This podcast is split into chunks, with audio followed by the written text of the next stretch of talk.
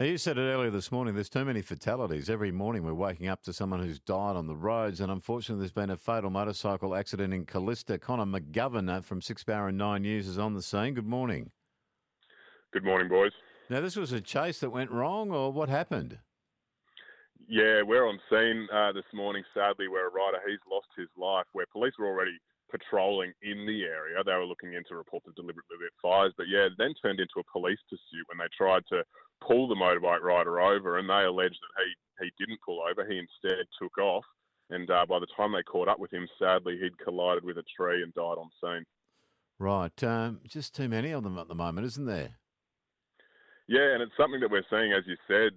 We're waking up, and almost every morning it feels like there's a fatal crash in our roads. We spoke to the Premier earlier in the week, and he said that they're investing more and more into our roads to make them safer. But sadly, when you turn up to a scene like this, or see it on the news in the evening, and obviously in the worst case scenario, family, friend, or member, it's just something that is incredibly sad. And as you said, there are just too many of them, boys. And we switch off. I suppose you sit people down and have a look at the vision you'll show on the news tonight to make sure that you drive the point home. You just don't do that kind of stuff. We really feel for those that have been impacted. Connor, we appreciate your time. We'll see your report today.